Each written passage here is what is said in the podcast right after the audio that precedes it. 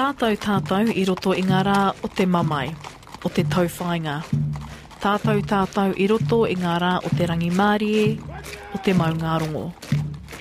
In, in war we were together, in peace let us be together again.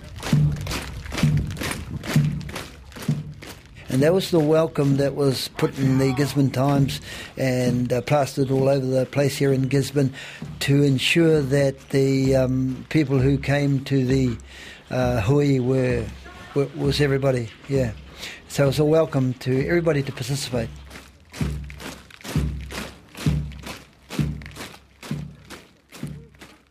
Earlier this month, a reenactment of the return of the Pioneer Battalion to Te Tairāwhiti region was staged at Te Poho o Rawiri Marae in the township of Gisborne. Dr. Monty Soutar's book, Whitiki, Whiti Whiti E, details the return of those soldiers after being away from home for five years. Whitiki Whiti Whiti is the recruitment um, phrase an old Māori phrase that was used in 1914 to encourage young men to volunteer for the Te Hokowhituatu. Uh, it was actually ete iwi, whitiki, whiti whiti e, calling to the people, put on your war belt, that's what whitiki meant in those days. Put on your war belt, you get ready for war. Whiti, rise up, whiti, whiti e, rise up, rise up Māori people. Coming up, Te Ahi Kaa was there. We talk with Dr. Monty Soutar, military advisor Raina Youngkay, Kaumatua Albie Gibson, and military historian Peter Connor to get a sense of Hui Aroha and the occasion to mark 100 years. E ngā hauewha o te motu, koe ara te horopaki o te kōrero e haere ake nei. This is Te Ahi Kaa on RNZ, ko Justin Murray, aho.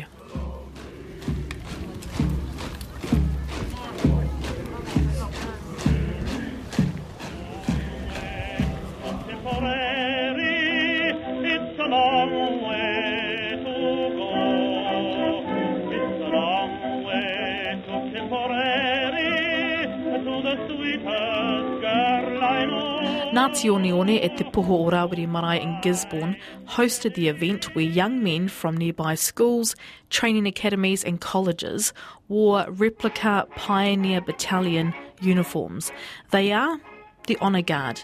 100 of these men represented 100 years since Hui Aroha. The Pioneer Battalion was the labour force who were tasked with digging trenches, building roads, and any logistical work.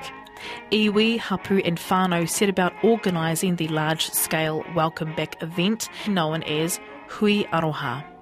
Earlier this month, the reenactment, a once in a lifetime event to occur in central Gisborne, was organised with the help of Peter Jackson's Wingnut Productions. I was at the marae on the eve of the 100 Honour Guard parade and sat down with Dr. Monty Soutar. The this Hui Aroha had been planned in 1918 for the war ended, and it was uh, about a fundraiser for Maori soldiers returning from the war. So initially, it was going, that's exactly what they were going to do was bring um, tribes together to collect money for our returning soldiers, and they were also going to um, unveil a memorial to Wi Pere. So that was back in mid. 1918, and then the war ended while they were doing all the planning for it, and then they decided to uh, turn it into a welcome home as well. For many months, uh, Gisborne had been the um, place that they were to bring the pioneers to. Uh, the Westmoreland, the ship that brought them home, was a very big ship. It was carrying uh, at least a thousand men from the Pioneer Battalion, plus from uh, soldiers who were returning from other units and uh, the argument was, why is it going to Gisborne um, when There's a much bigger, yeah, the men from the north, from other areas. more uh, central in terms of where Yes, all the yes, men more central. A bigger disembark. port to get them in. Uh, and so another smaller ship was put on to bring the eastern seaboard guys here. Kapai. Yeah. And it was 300 men. Uh, it's about 290. All from Te?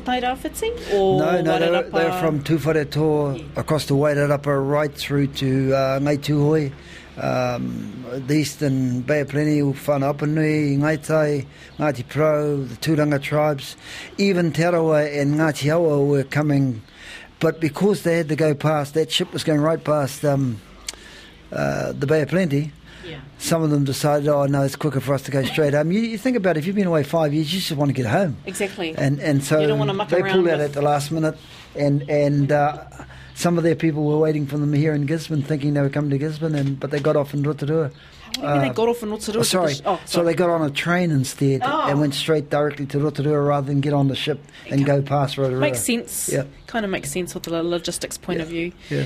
Well, it's actually April the eighth. Oh, We're, we're one year and two months past, um, but we're still inside the end of the First World War centenary that the government set up in 2013. It ends this month, so we wanted to make sure to get it all done then. Yeah. Uh, and the big thing about it is the population in Gisborne in those days was 8,000 people. It's over 30,000 now. And it doubled for the occasion. So um, that many people came to came to Gisborne.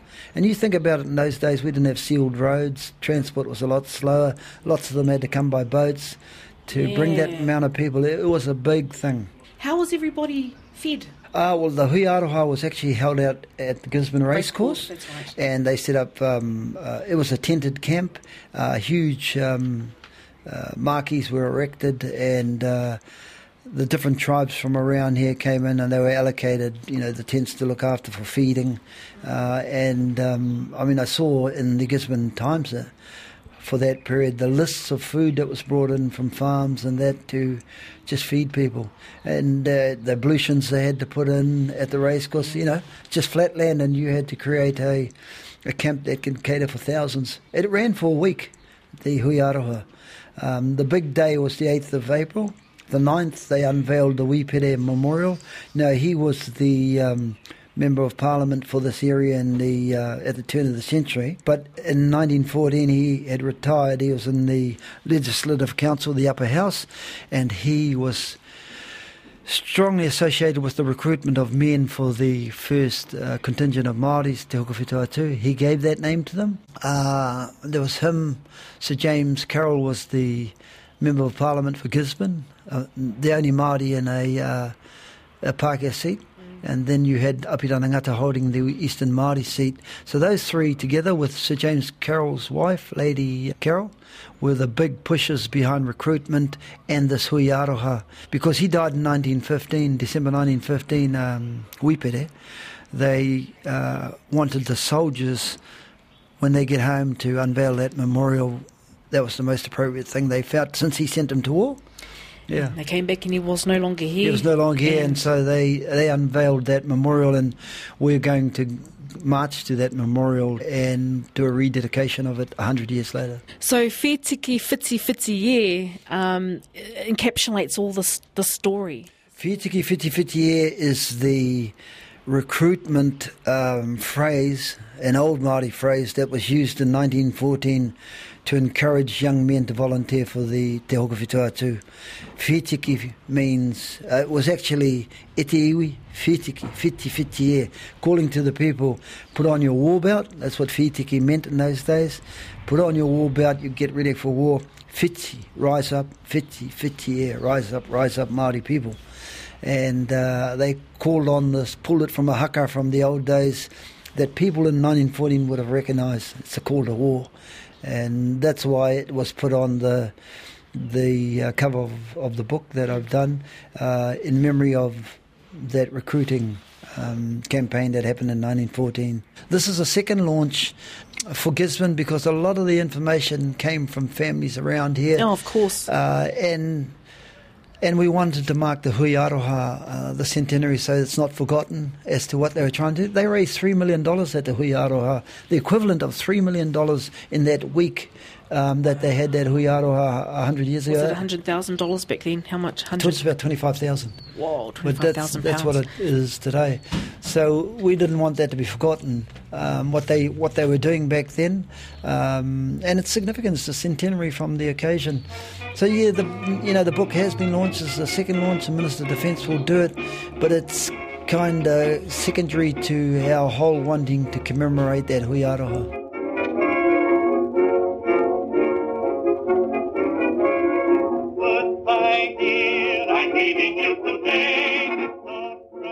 So your book also talks about the the other side of the coin in terms of iwi who encouraged um, their sons not to um, volunteer their services because we're talking 50 years after the New Zealand Land Wars, 1860s. Fast forward to 1914. Um, what kind of stories did you come across in terms of your research about iwi saying, "Well, hang on, we've just fought against the imperialists, and now they want us to go over"? Seas. Yes, well, the book does convey everybody's story. Mm. It is the Māori story, and there were um, iwi who were reluctant, and uh, Taranaki and Waikato particularly. And as you say, 50 years since the New Zealand wars, um, Parihaka was in the 1880s. Um, so, you know, that's, I mean, I think of things that happened that, you know, 30 years ago, uh, and they, um, still register in the mind. So you can imagine these young men, their parents telling them, you know, this is not our war. And uh, and if you've had all your land taken from you, and you know there would have been stories and families of rape and pillage um, that happened in those per- in that period.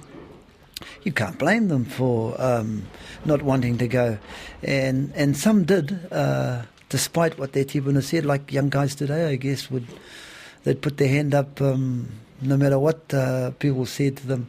And so there were a handful in Waikato and Taranaki who were like that, who were going uh, for their own reasons.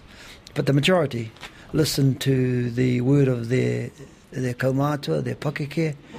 And um, in those days, you know what uh, what your elders said counted, and you didn't quite you didn't go against it in those days. Uh, so we've recorded that story, and you know. Um, the treatment meted out to some of those people who were conscripted, because they brought conscription in uh, in 1917, but it, mm. they actually called men into camp in 1918, and some of them were arrested and imprisoned. Uh, and you know they were getting it thrown at them from all quarters, not just Pākehā Māori as well.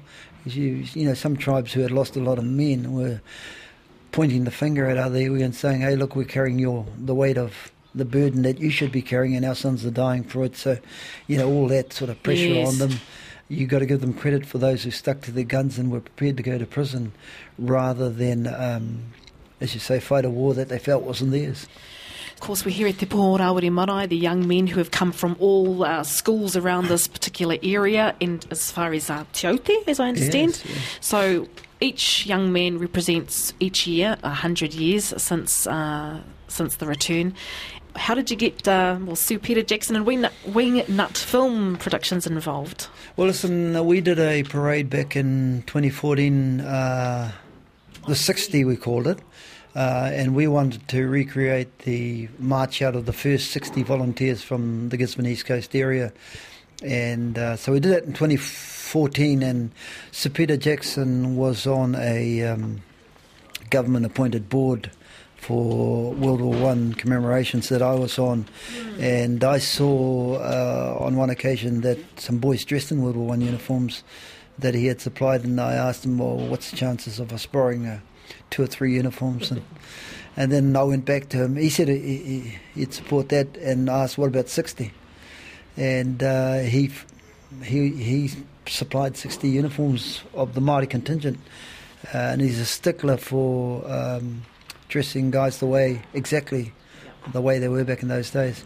Well, this time um, it was about two months ago. I, uh, knowing the book launch was coming up, I popped into uh, my mate who's ex-army who trained those sixty, Rainer Yonke, and, and told him that this book launch was on, and it would be good if maybe we get about 18 guys dressed in World War One uniforms. And if he could train them, we can have them here for the parade.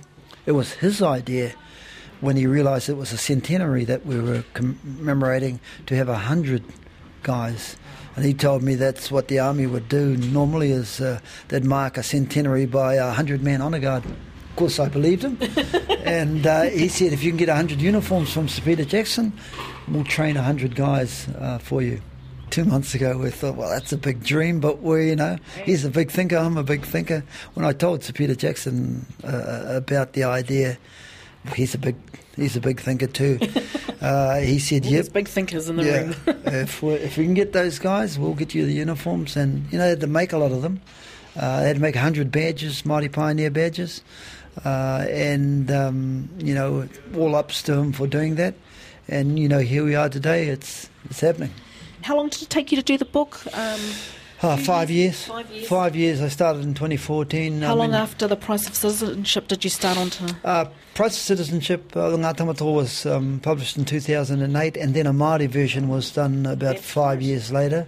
Uh, and then after that, I started this, and I think 2013 maybe the Māori version came out. Uh, while that wasn't me, I was involved with the translators. So 2014, I started on this one.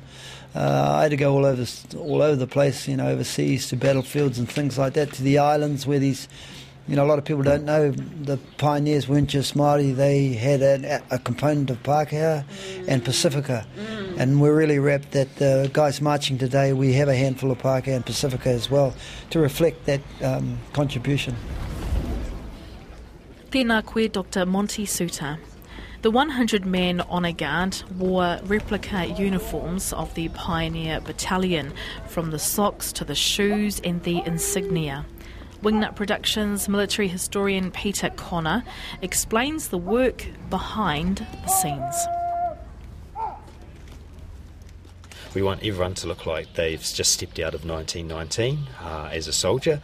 Uh, so we've uh, supplied a complete uniform basically. So uh, pants, tunic, uh, web- a webbing set which soldiers wore to have their fighting equipment in, rifles, boots, and uh, the hats, the lemon squeezer hat, which is uh, kind of the New Zealand kind of a bit of an icon now these days, and also uh, what is known as a set of puttees to wind around the legs and um, yeah, restrict the blood flow to the feet, basically. Wow. it's not their intention, but that's kind of what happens. so the, the only modern day type clothing that these men will be wearing is their of course, undergarments. The rest is Yeah, yeah. We've we've recommended to to the guys that they uh, put on a nice cotton t-shirt underneath, um, because most of them are finding because all the, the garments are wool. Um, Yes. And quite a coarse wool, so they're finding it very, very scratchy because their skin's totally not used to it. Um, so yeah, there'll be a, there'll be a t-shirt and other undergarments. Hopefully, I'm really hoping. and yeah, and but uh, otherwise, yeah, it'll be totally First World War um, replica uh, a, gear. Yeah. Yeah. So how did you come about all this? Has this been made especially? How how where did you access these this um, gear? Uh, so Pe- Peter's uh, uh, had a stock of this um, for a little while now. Um, it has been used quite extensively over the last few years for uh, commemorative events. So in 2014, for example, there was a, a, similar parade here in Gisborne for the opening of the C Company House. So uh, there was 60, 60 guys on that occasion, and uh, yeah, and of course the Defence Force over the over the last few years has done a lot of ceremony, and they've borrowed uh, small amounts at times as well. Yes. So. Is it a heavy jacket to wear? How, how what's the kind of the general weight? Uh, yeah, the weight starts to get up, you know, because they're good. There's good old-fashioned boots, for example. They're hobnail boots, so not a definitely not a modern boot. Um, Hobnail, what's that? uh, so yeah, the, the, the, the sole of the of the boot is, is leather, and then to get some, some grip on the ground, they've got nails embedded in the bottom for grip. Um, so the, the webbing equipment, I, I weighed a set at one point because we were just working out Yeah. these things, and it came in at around five kilograms, which is for a soldier uh, back in the day would be quite light, but you know for for these these young guys in particular, it'll be.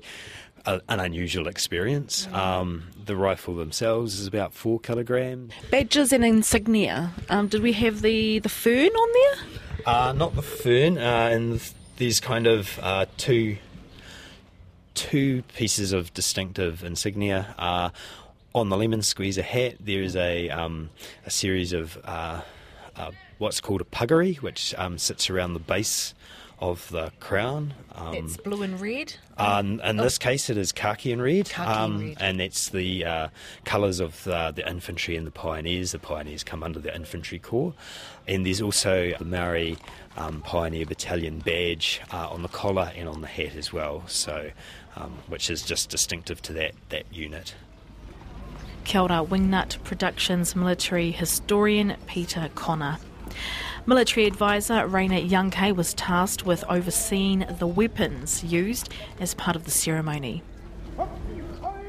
So you've got a background in, in the in the forces. Yeah, that's right. I got uh, 22 years military experience in there. Um, but I do also call upon um, experience of my other colleagues that are uh, serving also, and also ex-military uh, personnel that I uh, take the advice to. Now, in the uh, welcome, or just after the pohiri, you gave a bit of a spiel about the weapons that the volunteers or the young men will be holding. Can you explain a bit more about that? Yeah, it's, it's a. Um, to me, it's a very precious item. Uh, the weapons, uh, they they were used in the World War One era, and in order to to be conversant with the weapon, you've got to respect the weapon. So uh, we teach a, a lot about respecting by the use of the weapon. 1919, what were they using at the time? Yeah, uh, Lee Enfield 303s. Yeah. Yeah, yeah. You said that everybody must be listening to you, must have a clear, clear th- thoughts. It's about, uh, especially we're at the uh, top end of our preparation now, and it's about just getting our mind right, uh, focusing on what we need to do, and putting aside any other um, any other obstacles that we may be thinking of, and just focusing on what we what we need to do, our job. Kia ora, Raina Youngkei.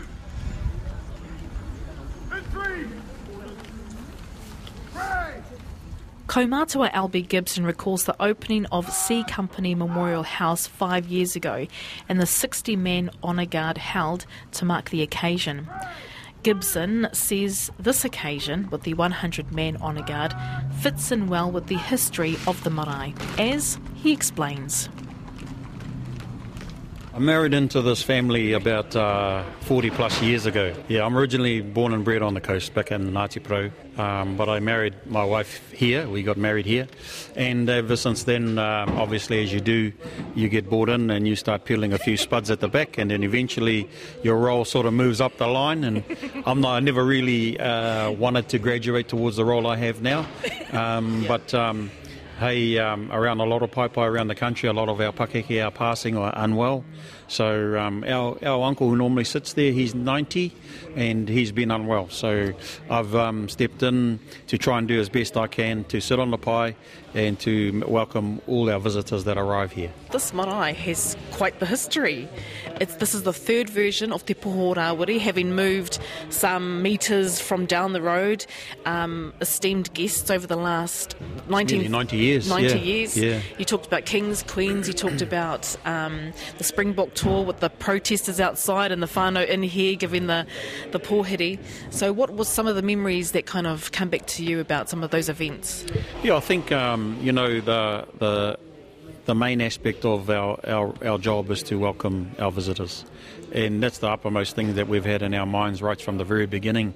And I can remember my father in law um, really hammering that message home to us uh, as to um, we're not interested in your politics when you come here, we're not interested in who you might be married to, we are interested in who you're connected to because we do love to connect with our manuhiri.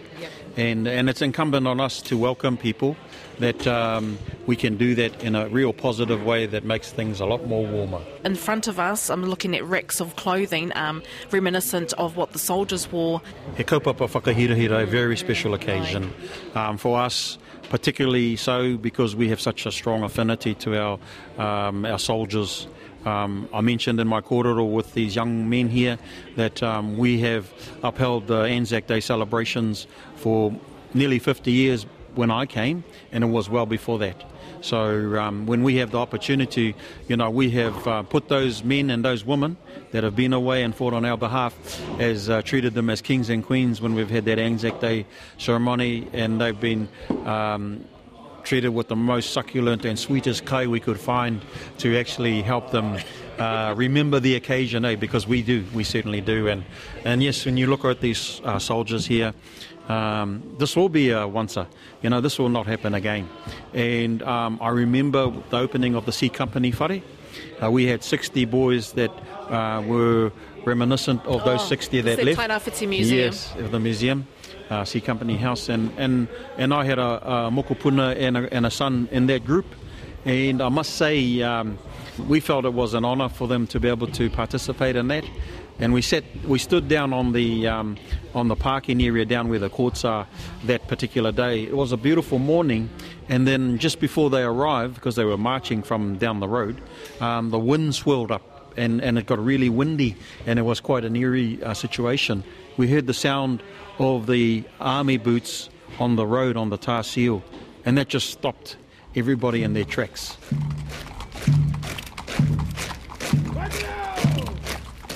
And when they marched onto the court down here, and they did a, they marched around the outside of the court. There was about 500 people down there who were doing nothing but crying, because they could see the face of these young men, 15 and 16 year olds, and it was like we were taken back in time.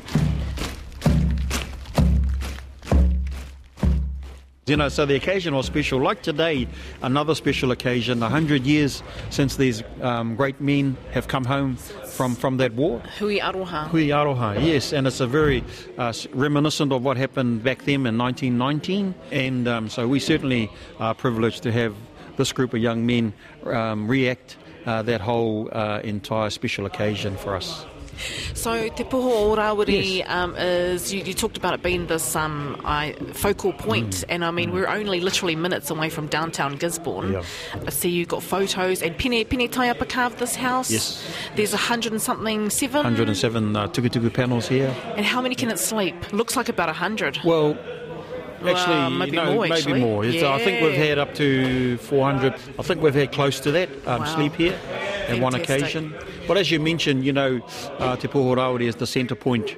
Um, and I, see, I mentioned where it sits strategically, but I also mentioned it sort of sits on the borderline of Ngāti Porou and Turanganui Kiwa. Although we as Ngāti Onui don't see that as a borderline, but for the for the government's um, whole process around claims and tribunal claims, there And needed to be a boundary line. Um, so that was used, but we don't see it that way. Uh, when we're here, we're Tairāwhiti. We're as one. Turanganui a Kiwa, it's a, it's a rohe on itself. Yeah, absolutely, absolutely. Was named that way when our Horouta Waka arrived Right. with our ancestor, our tipuna, Kiwa and Pāoa. Hey, so Kiwa came here a little earlier than Pāoa. They had a damaged waka over at Ohiwa. So Kiwa limped along the coastline, arrived here. Pāoa had gone inland to look for some timbers to repair the waka, and he stood here in the bay, obviously in the land area that Kiwa and waited. So Turanganui a Kiwa, the long-standing place of Kiwa. Tēnā koe Albie Gibson, kaumātua from Te Poho o Rawiri Marae in Gisborne. We also heard from Peter Connor, military historian with Wingnut Film Productions, Raina Youngkay, military advisor, and academic and historian Dr. Monty Suter. He mihi nui tēnei kia koutou katoa, me o koutou mahi rangatira, hei whakamanahia i ngā hoia o ngā pakanga o te ao.